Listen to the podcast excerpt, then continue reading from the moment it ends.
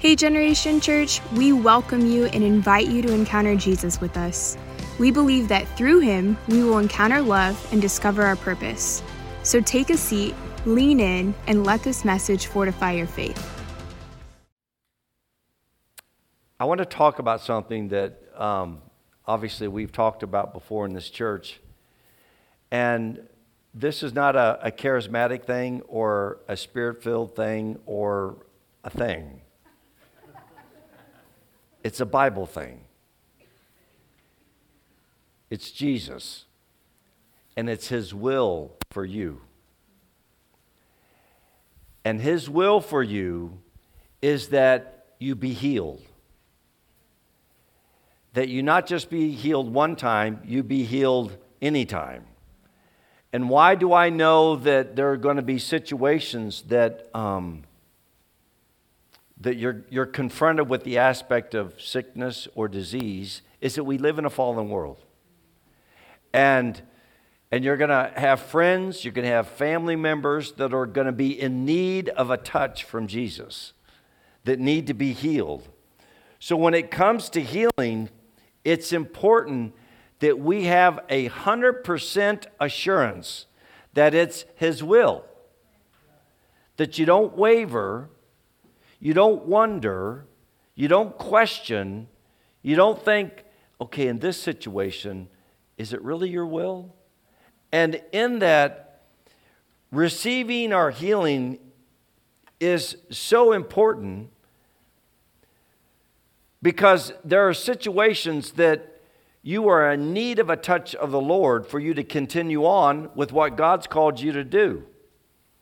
There's times in which the Lord has things to do, people to touch, and to see the gospel spread, and He needs His body whole and healed. So, knowing His heart concerning this issue, there has to be a confidence. You have to have the assurance. You have to know that you know that it's a nail in a sure place that every time you come into a situation that you need healing, you are not going to waver. You're going to be standing on the solid rock of the knowledge of knowing what His will is concerning healing. And I, why I feel like that the Lord is wanting to talk about this today is because there's many situations that I think we're facing that we kind of approach in, in, in kind of a, well, not, not in full assurance that that's exactly what he wants to do in your life. So there needs to be a boldness. You got to really have a boldness. You got to really know that you know there's no doubt in this equation, there's no wondering. It's established, it's a fact, it is yours. And you know the ways that Jesus can heal?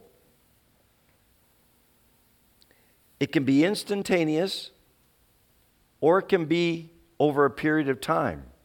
You know, not everybody likes that one. You know, I, I like the quick one.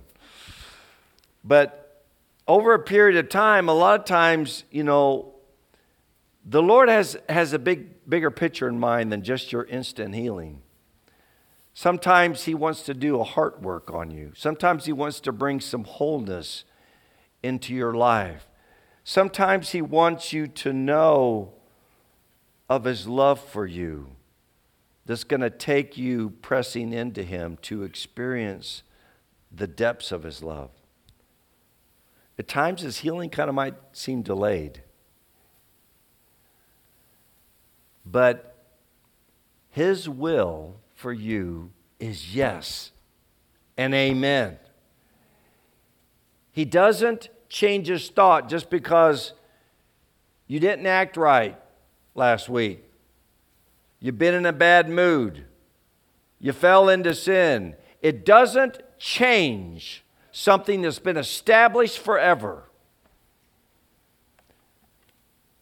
So, God might use doctors to be agents to even administer your healing. Or he might just touch you without you needing to go to a doctor. But through all the different scenarios, the question on whether if it is God's will to heal you needs to be settled in your heart. There can't be any wavering. There can't be any doubt. It is your inheritance. It is your blessing to be healed every time, anytime. So, Matthew, I want us to look at Matthew 8, 1 through 4. Because I think this scripture really begins to share the heart of Jesus for his willingness to heal you. You're able to hear his heart. You're able to, to know what he's thinking on the issue concerning healing. And it says, when Jesus came down from the mountain, large crowds followed him. This is Matthew 8, 1 through 4. And a leper came to him and bowed down before him and said, Lord, if you are willing, you can make me clean. And Jesus stretched out his hand and he touched him, saying, I am willing, be cleansed. And immediately his leprosy was cleansed. And Jesus said to him, See that you tell no one, but go and show yourself to the priest and present the offering that Moses commanded as a testimony to them. I really believe today the Lord wants you to know that it is His will to heal you. Anytime, all the time, no matter what the situation, it is His will to heal you. You have to know that, just like it's money in the bank. It's something that deep in your heart, you have to know that He's willing to heal you because Christ bore 39 straps, stripes on his back for your healing. And in doing so, what Jesus was doing by receiving the stripes on his back, it was spoken of him through the prophet that he himself took our infirmities and he bore our sicknesses. And Jesus did this so that you would not need to bear or take on the, the, the ailment that is the sickness that is uh, tormenting you. So, yes, it is God's will for you to be healed, just as much as it is for God's will for you to be forgiven. The cross of Jesus is, is the picture of God's heart for you, his love for you. And at the cross, he did two things He saved you and he healed you. He bore it all on the cross so that you might have it and have it in full measure. So when we receive, as easy as it is to receive, how many of you know that you're forgiven every time you ask? How easy is it for you to know that you're healed in the same manner that you're forgiven? Is there any difference? Is there, I, I'm 100% on the forgiveness thing, but could you be 60% on the healing thing? It, there, there's no difference. It's not like the scales tip. Forgiveness has the greater weight. Healing and forgiveness are the same. The cross has paid it all in full for you. So we have to realize you need to have this thing shored up in your heart because you're going to face situations from here until you meet Jesus where you're going to be faced with the issue Am I going to be healed? I just, I'm going to share this with you just because um, we've had a wonderful two weeks of weddings and a lot of activity and a lot of things. And, um, and I told Liza, I said the other day, I said, honey, I, I, I'm, I'm feeling something come on me. You know, I'm feeling it weighing me down right now. And I said, pray for me because I, I can really feel, feel it right now. My, my throat, everything. I'm just not feeling well. I can feel the sickness trying to take a hold on me. And I said, pray for me. And, and I had to come to the point where I knew his heart and his will for me, and that was that I be healed. And so I said, Lord Jesus, I simply ask you right now to remove this sickness from me. Take it from me right now. Remove it from me and heal my body because this is your will and I believe it. And Lord, I thank you for it. And the only reason I'm standing here right now today is because last night he touched me and he healed me. He restored my body. And I can go leaping and dancing and praising God. So, so the goodness of the Lord is that his healing was available for me last night because I stepped into something that where there was an assurance of knowing it is a nail in a sure place. If he said it, he'll do it. And so I just simply receive it. I just simply receive it by faith. So Hebrews 13 8 says, and the word says that he is the same yesterday, today, and forever. So the Lord said to the leper, I am willing, be cleansed or be healed. Well, that was yesterday. Some of you might say, well, you know, I don't know if it's really for me today. Well, the word just says it's the same as yesterday, today, and forever. So healing is available today for you, and it will be available for you tomorrow. Forever, it is available for you. Recently, I read a story of a grandfather that died, and after his funeral, his will was, was read to the whole family. And in that will, he expressed his desires concerning, you know, really the disposal of all his worldly possessions and belongings.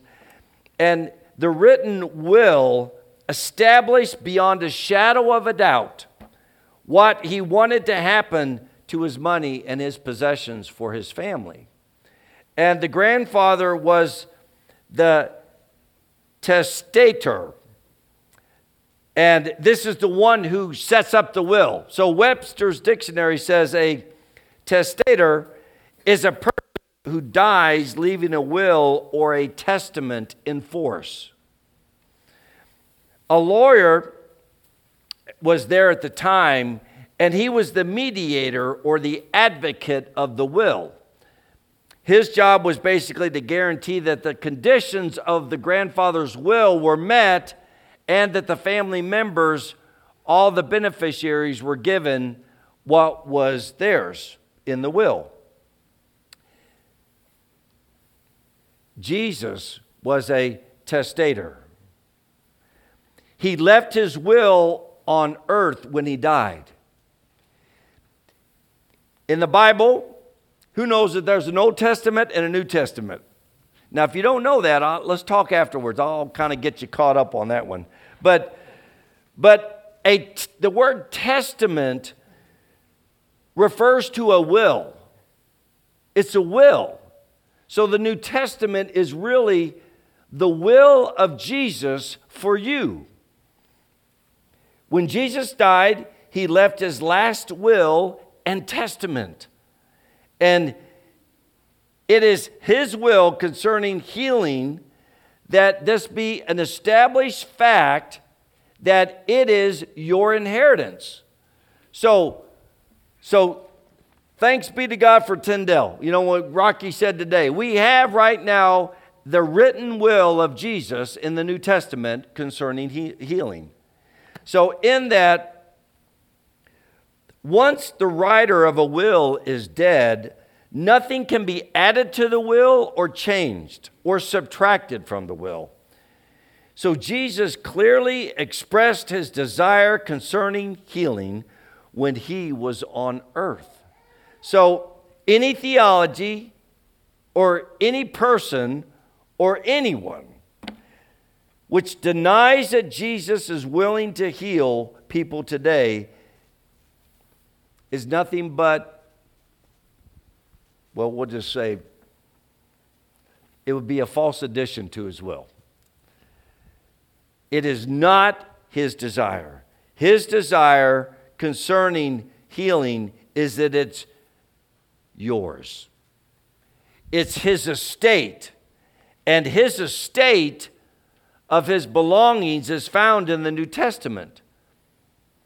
So the words Jesus left behind in the form of our Bible perfectly expresses his will concerning his earthly estate here on this earth. His will can make you well.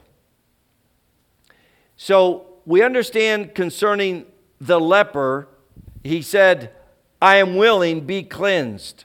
Let's also look at Matthew 8, verse 5, as we read on. And when Jesus entered Capernaum, a centurion came to him, imploring him and saying, Lord, my servant is lying paralyzed at home, fearfully tormented. And Jesus said to him, I will come to him and heal him. I think this is incredible because not only is Jesus sharing with the leper that it's his will, he is now indicating by his feet, his actions, that it is my desire that you be healed. He's saying, All right, I'll come to you. I'll come to your home. Wherever you are, I'll come to you. Because it is my heart. No one should suffer. No one should be sick. I'll come to you and heal you. You know, sometimes I think we feel like He's forgotten us our address, our name. Does He even know who I am? Does He really see my situation and understand the difficulty that I'm going through? But wherever you are, if you cry out to His name, he will come to you. He will come to you with the intent that He wants to heal you and speak to you. You know, what possessions did Jesus leave on this earth? He left nothing. I mean, even the clothes, the outer garments that he had were, were divided up amongst the soldiers and were given away. He left nothing in the physical possessions for anyone, his disciples or anyone on earth. But one item that Jesus did possess was the authority to heal. He said, All authority has been given to me in heaven and on earth. In Matthew, in Matthew 28 18.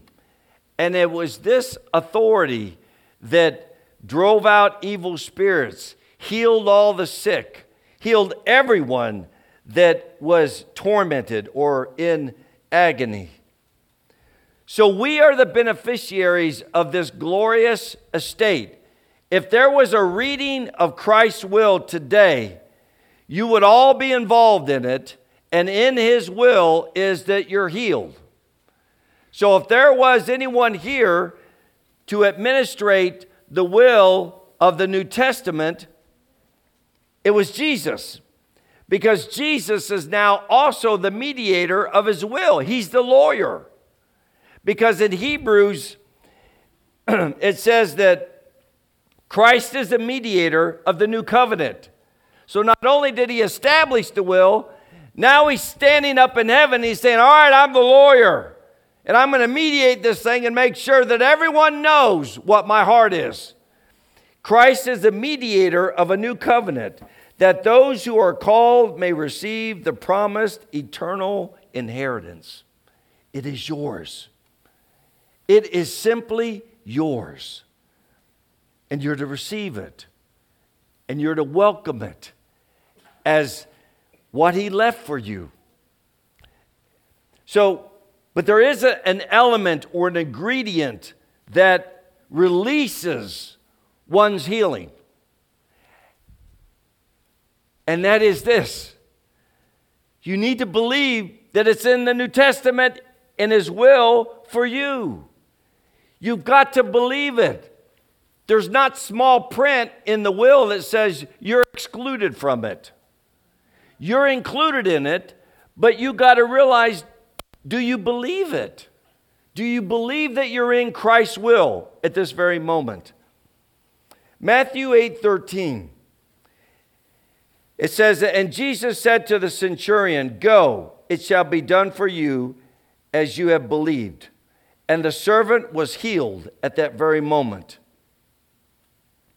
And as we understand that that was the Lord's heart, is that he put action into, into the request of the centurion. He said, I will go. And because he believed in the word, because of his, it says, because of his belief that the man that was tormented was healed at that very moment. This whole chapter 8 in Matthew is, is an incredible picture of Lord's heart concerning healing.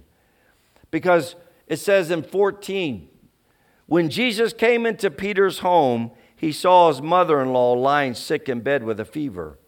He touched her hand, and the fever left her. And she got up and waited on him. And when evening came, they brought many who were demon possessed. And he cast out the spirits with the word. You know, we might not see a lot of demonic deliverance today, but it really needs to be normal life for us because we are we are blessed with the authority to cast out demons.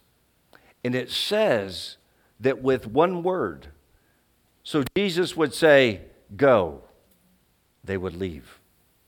He would say, Be gone, they would leave. He would say, Shut up, stop speaking.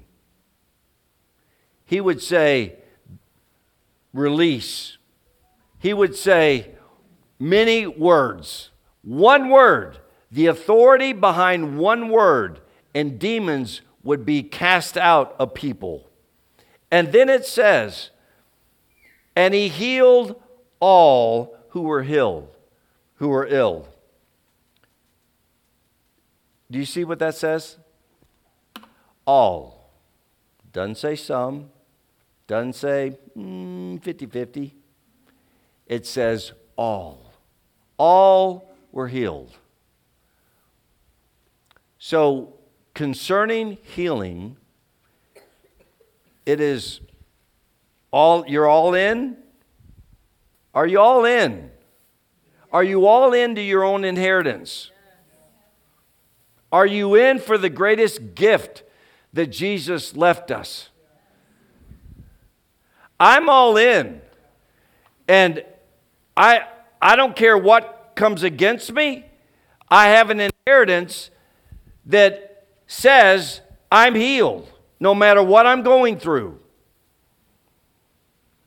And when I lay hands on the sick, I'm not going to sit there and determine, oh, I hope I said it right so that they get healed. All I got to do is just lay hands on the sick, and the word says they shall recover. That's all I got to do.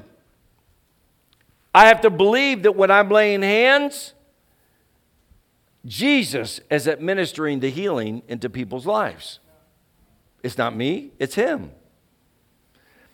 This was to fulfill what was spoken through Isaiah the prophet. He himself took our infirmities and he carried away our diseases. Or another way of translating that, he took our sicknesses and he removed our disease.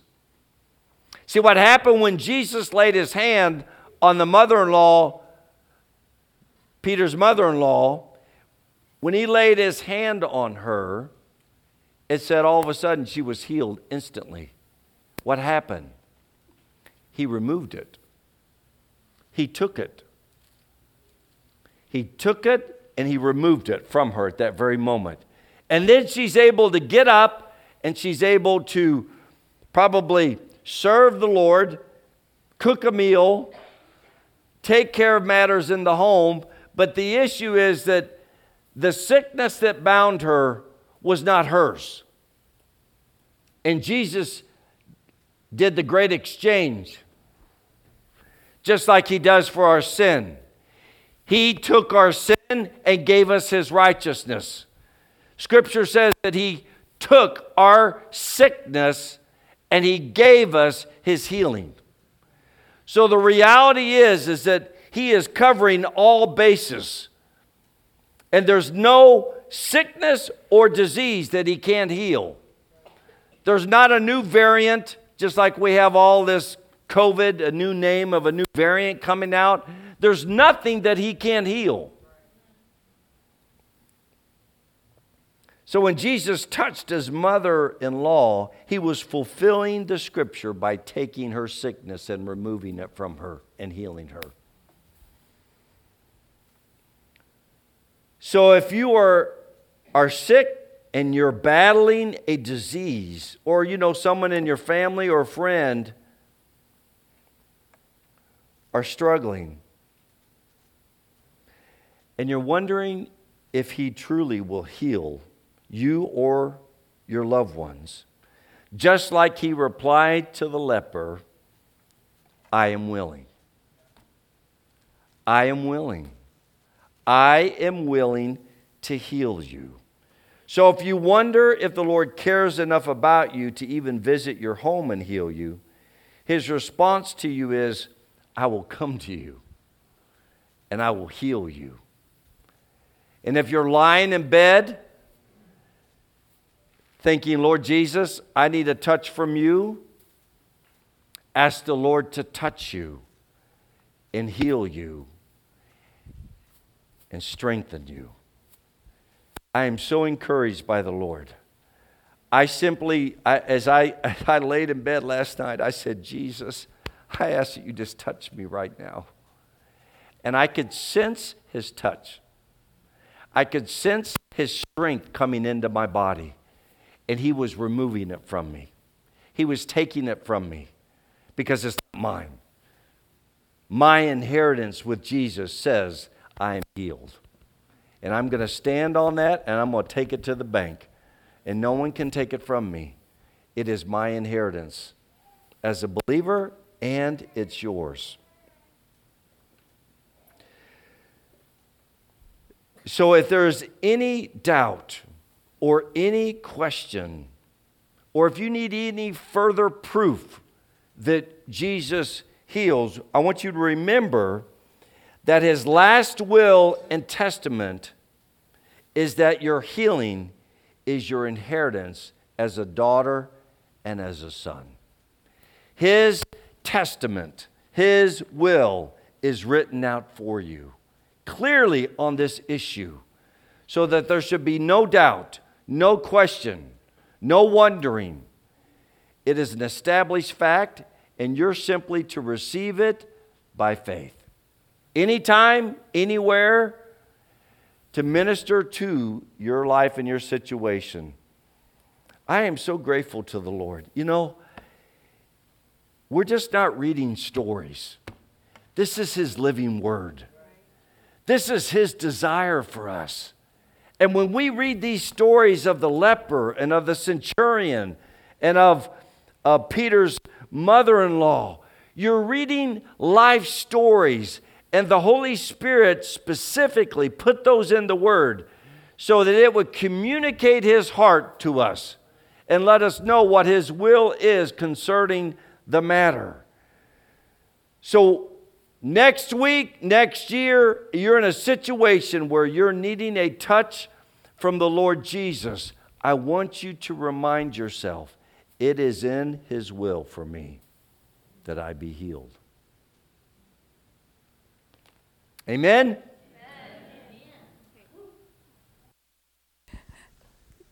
Let me just pray a minute. Holy Spirit, I ask that you would put your word in my mouth and you would help me to communicate your heart and what your spirit is doing right now. I thank you for how you are moving and weaving your purposes in this place this morning. And I pray that you would give us ears to hear and eyes to see in Jesus' name. Um, this morning, during um, prayer in the, with the children, I found myself praying, Lord, open our eyes to see. Open our eyes to see the places that we are blind, we need eyes to see. And then, I don't know if you caught during worship, the whole thread was about seeing the Lord. And I could begin to a lot of times when the Spirit of God um, speaks to me, I begin to start, my heart just starts racing, and I just begin to pray into, like, Lord, what are you doing? And it hasn't left the whole time. And I, I was wondering, like, um, you know, Lord, because as I begin to pray into it, this entire, um, I'd say, word and thread was downloaded.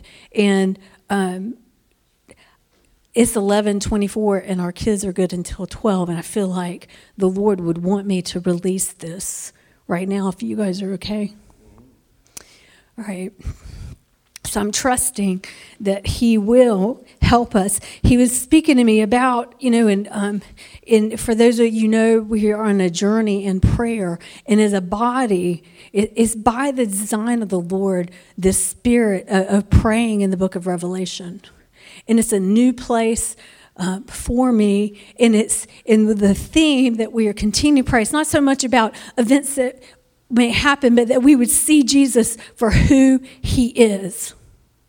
And you know, I, am just trusting that the God, that God, the Holy Spirit will weave this tra- tapestry that I'm seeing. But see, John, the the disciple, the beloved, you know, he leaned on Jesus and he saw him as the Son of Man. He saw him, and it says in Isaiah, what Sam was just reading, is that, that there was no form that we would be drawn into. And yet, in Revelation 1, all of a sudden, he sees Jesus in a way he hasn't seen Jesus before. And I feel like the Lord is saying, I want you to begin to cry out that you would see me as I am in a way that you've not seen me before. And it's not that I am because he is who is and who was and who is to come. And it's not that it's not that he isn't who he was on the earth, but he is coming back very differently. And and what that will do, it will help to, for us to be able to to stand and steward and be that bride made ready that Joanne talked about last week. Are y'all trucking? Okay. So I'm just, I'm going to read scripture because scripture is powerful. Okay? And I'm just going to read some scriptures that he was highlighting to me um, this morning as we're here. And, and so, um, you know, even if you just shut your eyes and if you begin to um, just ask the Lord, Lord, give me eyes to see you as you are. And I believe that this is a prayer that we are to be continually praying um, just in this season. The revelation of Jesus Christ, which God gave him to show his servants things which must shortly take place, and he sent and he signified it by his angel to his servant John, who bore witness to the word of God and to the testimony of Jesus, to all things he saw. Blessed is he who reads, and those who hear the words of this prophecy and keep those things which are written in it, for the time is near. John, to the seven churches which are in Asia, grace to you and peace from him who is and who was and who is to come, and from the seven spirits who are before his throne, and from Jesus Christ, the faithful witness, the firstborn from the dead and the ruler over the kings of the earth, to him who loved us and washed us from our own sins in his very own blood, and he's made us kings and priests, to his God and Father, to him be glory and dominion forever and ever. Amen. Behold, he is coming with the clouds, and every eye will see him even those who pierced him, and all the tribes of the earth will mourn because of him, even so. Amen.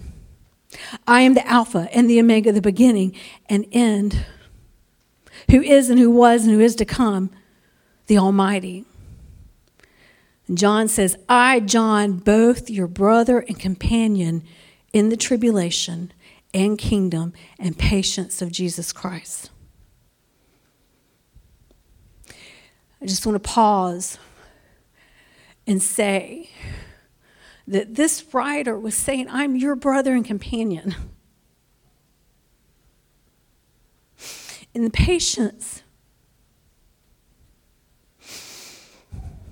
in tribulation and kingdom and not by i believe by the design of the spirit god had rocky talk about the persecuted church. And see we don't have to be afraid because his love and when we see him for who he is it drives out all fear. This will be a fear-free zone. Put, just, put on your hand on your heart. God, this will be a fear-free zone because i'm going to see jesus for who he is. And as I see him, as I look to him, then my face is radiant. You know, Stephen was being stoned and they saw the radiance because all of a sudden he saw Jesus for who he is. Not just the man that walked on the earth, but the one who is risen and glorified. And we're going to see him. See, John, the disciple, he walked with Jesus and then he saw him on the Mount of Transfiguration and it caused a different reaction, a different space. And I'm believing by the Spirit, the Lord is going to take us into places of seeing him for who he is so that we will not shrink back for fear and that our faces will look radiant and we will have grace and peace. And where we go, we carry grace and peace. It is not by what we're trying to do, but it's by His Spirit in Him. It's important that we see Him for who He is. So I'm just going to read, Sam quoted this, but this is what came up this morning. And, and um, in worship, Isaiah 53. Lord, give us ears to hear what your spirit is saying and eyes to see what you're doing. Isaiah 53 1, it says, Who has believed our report? And to whom has the arm of the Lord revealed? For he has grown up. It's talking about Jesus. He has grown up before him, before the Father, as a tender plant and a root out of dry ground. He has no form or comeliness. And when we see him, there's no beauty that we should desire. He came. He came and he was just a, a natural man. He wasn't seen. He wasn't, and the word says it. No one was going to really see who he was, and he was despised and rejected by men. Jesus, this one that we love, a man of sorrow and acquainted with grief and we hid, as it were, our faces from him. He was despised, and we did not esteem him. Surely he bore our griefs and carried our sorrow. Yet we esteemed him stricken and smitten by God and afflicted. He was wounded for our transgressions, he was bruised for our iniquities. The chastisement of our peace was upon him. And by his stripes we are healed all we, all we, like sheep have gone astray, and we have turned everyone to our own way. And the Lord has laid on him the iniquity of us all. He was oppressed and he was afflicted, yet he was opened up not his mouth, and he was led as a lamb to the slaughter. As a sheep before the shearers is silent, he opened not his mouth. He was taken from prison and from judgment. And who will declare his generation? For he was cut off from the land of the living. For the transgressions of my people he was stricken, and they made his grave with the wicked, but with the rich at his death, because he had no violence, nor was any deceit in his mouth. Yet it pleased the Lord to bruise him. See, our mind cannot comprehend the fullness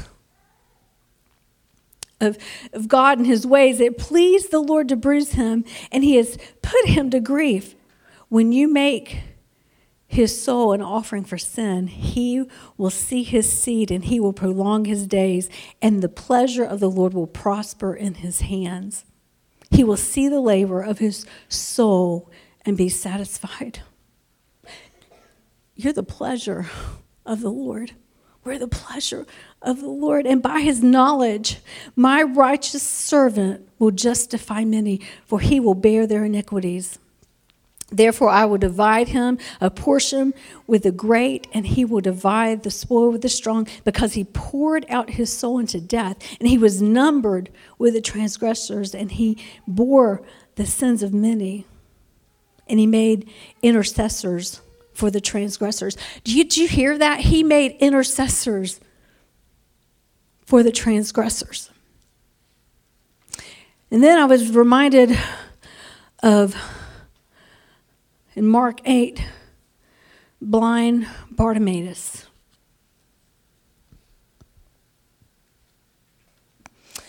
Mark 8, 46. And they came to Jericho he went out of Jericho with his disciples, and a great multitude. Blind Bartimaeus, the son of Timaeus, sat by the road begging.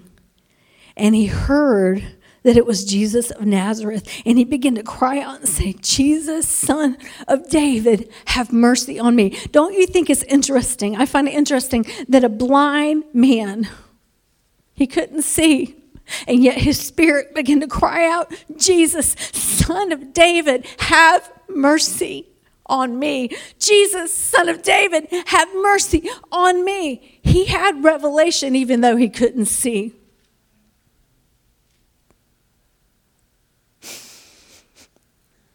And then they warned him to be quiet. But he cried out all the more Son of David, have mercy on me. And Jesus stood still and he commanded him to be called. And they called the blind man, saying to him, Be of good cheer, rise up. He's calling you. And throwing aside his garments, he arose and came to Jesus. And Jesus answered him and said, What do you want me to do for you? The blind man said, Rabboni, that I may receive my sight. And Jesus said to him, Go your way, your faith has made you well. And there is a there is a physical healing. Everything Sam said about Jesus and his heart for healing is true, but I believe that the Lord is stirring us to have a desperation that we would see things the way he sees and have a new and fresh revelation. Not once again, he was, he is, he is to come. He is Alpha and Omega, the beginning and end, the same yesterday, today, and forever. But what we've known him of the past is not going to be enough to help us to stand and move forward to where he's taking us. And we need to be like this blind man saying, Oh, Jesus, have mercy on me. I want to see. And it says, Jesus said to him, Go your way, your faith has made you well. See, Jesus wants you to see him. Jesus wants me to see him. Jesus wants us to see him more than we really want to see him.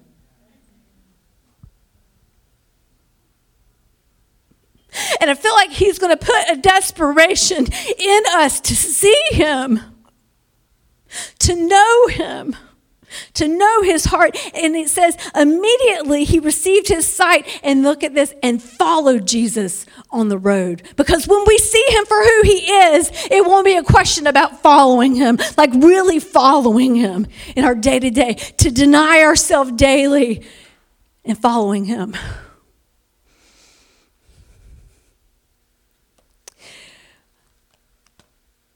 Ephesians 3.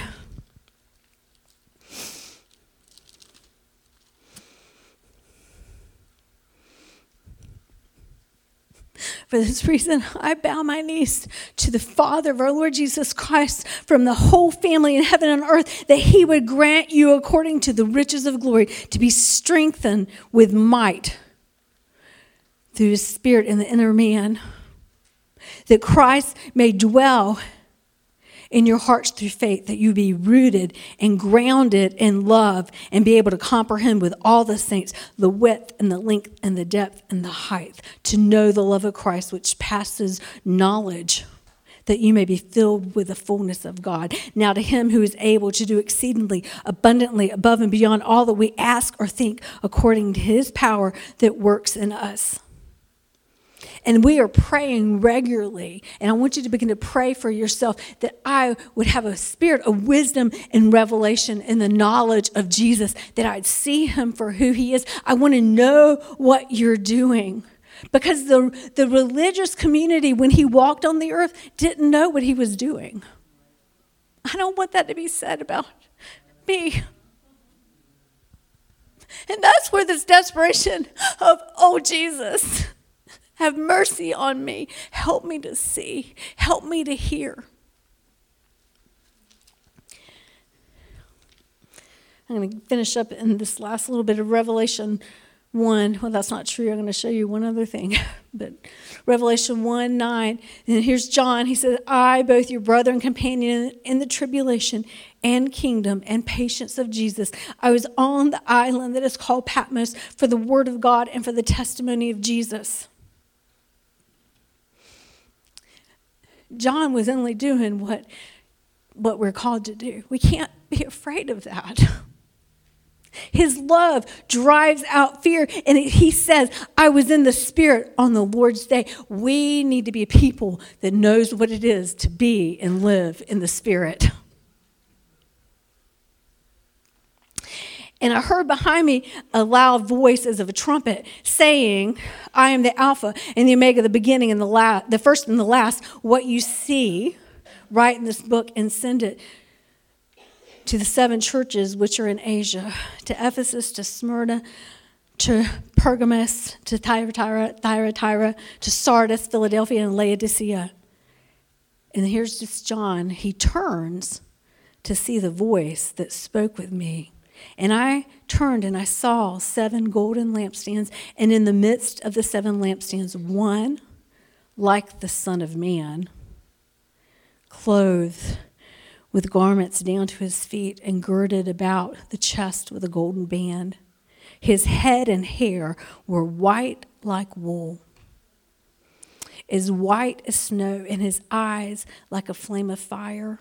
His feet were like fine brass, as if refined in a furnace, and his voice as the sound of many waters. And he had in his right hand seven stars, and out of his mouth went a sharp two edged sword, and his countenance was like the sun shining in its strength. And when I saw him, I fell as his feet as dead. He saw Jesus in a way he had not seen him before, and he was undone. And yet, look at this. He laid his hand on me and said, Don't be afraid. I am the first and the last. I am he who lives. I was dead, and behold, I am alive forevermore. Amen. And I have the keys of Hades and death. Write the things which you have seen, and the things which are, and the things which will take place. See, I, I feel like the Lord it's an invitation. And, and you know, the thing is, is that we're all in different places in our lives with our walk with Him. And, and, and in Christ, there is no condemnation. But shortly after this, Jesus begins to speak to the seven churches. And I believe we are going to be entering into a place because last week, I wasn't here, but I heard the message about the bride being made ready. I believe we're going to be in a season where, remember, it's He that does the changing and the transformation. It's not like we can really make ourselves ready, but we can't posture and position ourselves. Lord, in the places I'm blind, help me see. Help me to be ready. Help me to, to rep- re- represent, represent Jesus well. To, to a world that doesn't, there are so many things that can pull our gaze and our, our, uh, our affections and, and our distractions. And yet we need desperately to see him for who he is because then we're going to know how to follow him the way we're to follow him. Is this making sense? Are you guys okay? Okay, so I'm going to read this. Um, last it's actually what he wrote to the last church and, and like like i said i feel you know and here here's the thing. Collectively get the weekly we're praying into these things. And it's a journey. It's not i mean it's taken a lot longer than i thought. We've been doing it since june and we're on verse 8 or 9 and it's not so much about having revelation about what's coming but the one who is coming him and seeing him for who he is. And our hearts burning and longing to see him for who he is and to represent him. So, anyway, the, the last um, church, Revelation 3, and like I said, I haven't been, I haven't been studying this, but he highlighted this this morning. And I, I'm not saying, um, like, I don't think it's a corrective, I think it's an invitation. With a theme of, Lord, remove any places of blindness that I can see.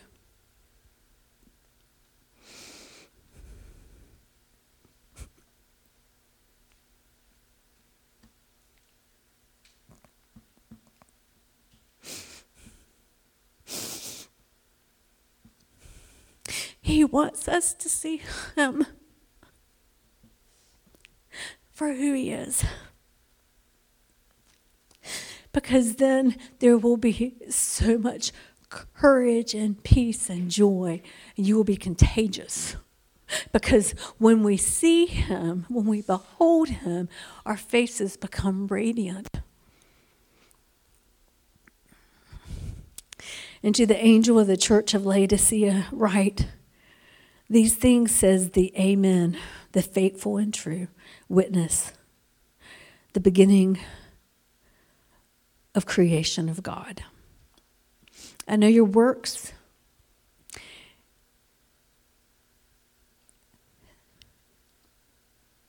That you're neither cold or hot.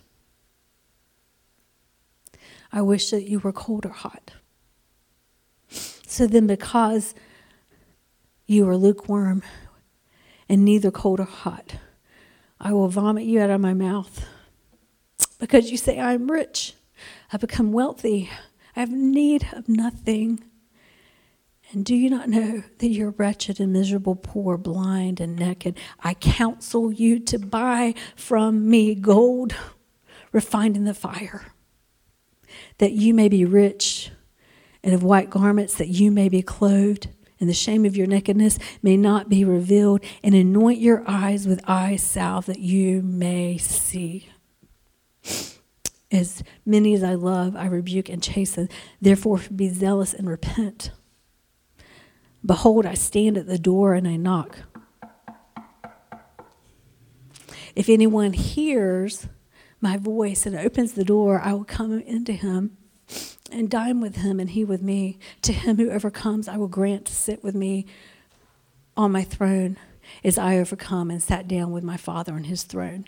He who has ears, let him hear what the Spirit is saying to the churches.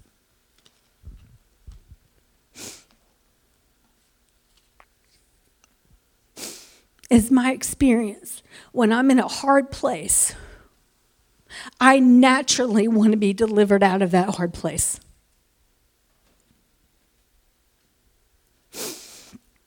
And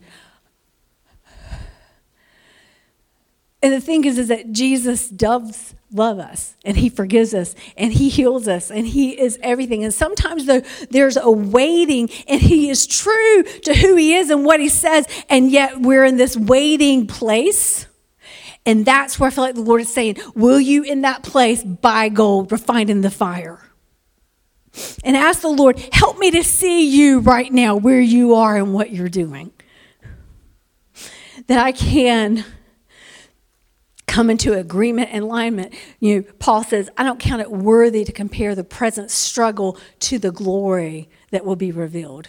What do we want to do? What do we want? We want to see Jesus glorified. We want to see his he he lifted high in his glory to cover the earth as the water to his sea around the sea. And I was thinking about, you know, because when we see him, what happens when you really see him for who he is? I, am curious. I mean, uh, there's no right or wrong answer, but like there's lots. What are, what, are, what are some different things that happen? You worship him, we fall down, we realize, whoa, you're God. See, he's God, we're not. we live in America that like like we, we, we pride ourselves in our independence and our whatever. And yet, yes, I'm thankful to be an American, but we, we live in a kingdom with a king.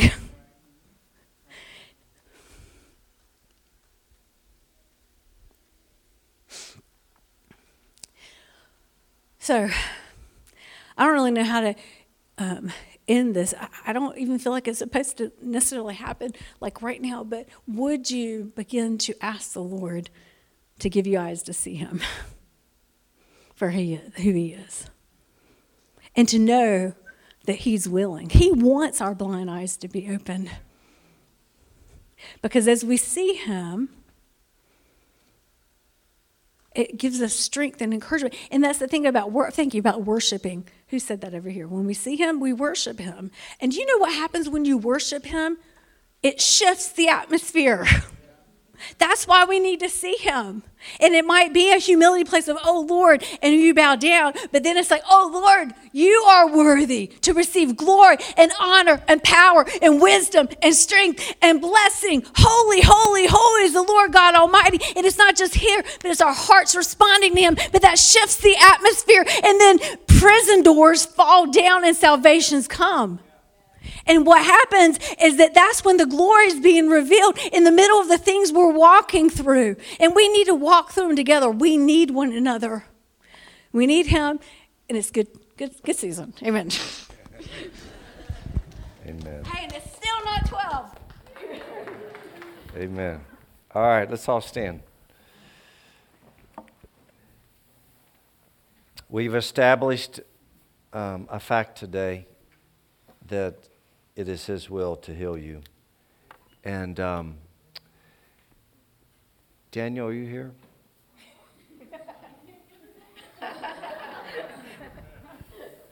I like him. He's always ready.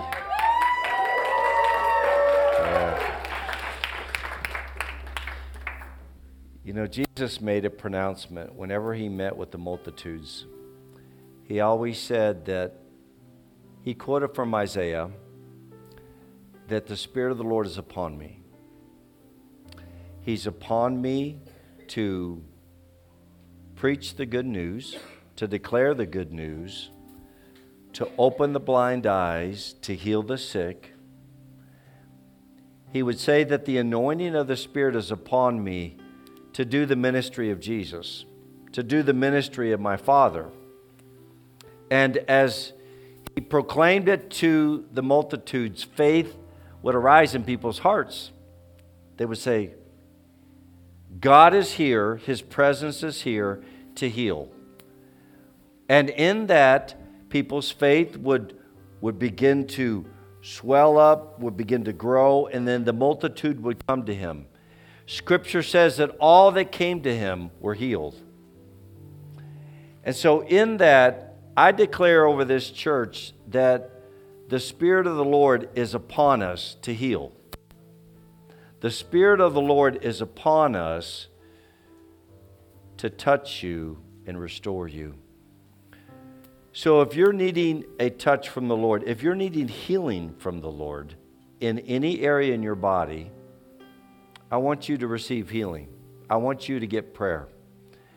I want you to come forward now because I believe the Lord wants to touch you and He wants to heal you completely of everything.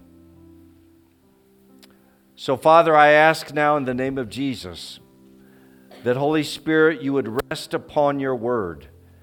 For your word declares that by your stripes we are healed. We are healed according to what you endured on your back the stripes on your back declare we're healed. And so, Lord, I'm asking now that there be anyone in this house that needs a touch from you. That, Lord, you would minister to them right now. And that, Lord, you would heal their bodies. I thank you, Jesus, that you're the healer. You're the Lord God, our healer. That you're the same yesterday, today, and forever. And so, Lord, I, I just ask now there be anyone in this place that needs a touch from you. Lord, I ask you'd rest upon them right now. Holy Spirit, I thank you.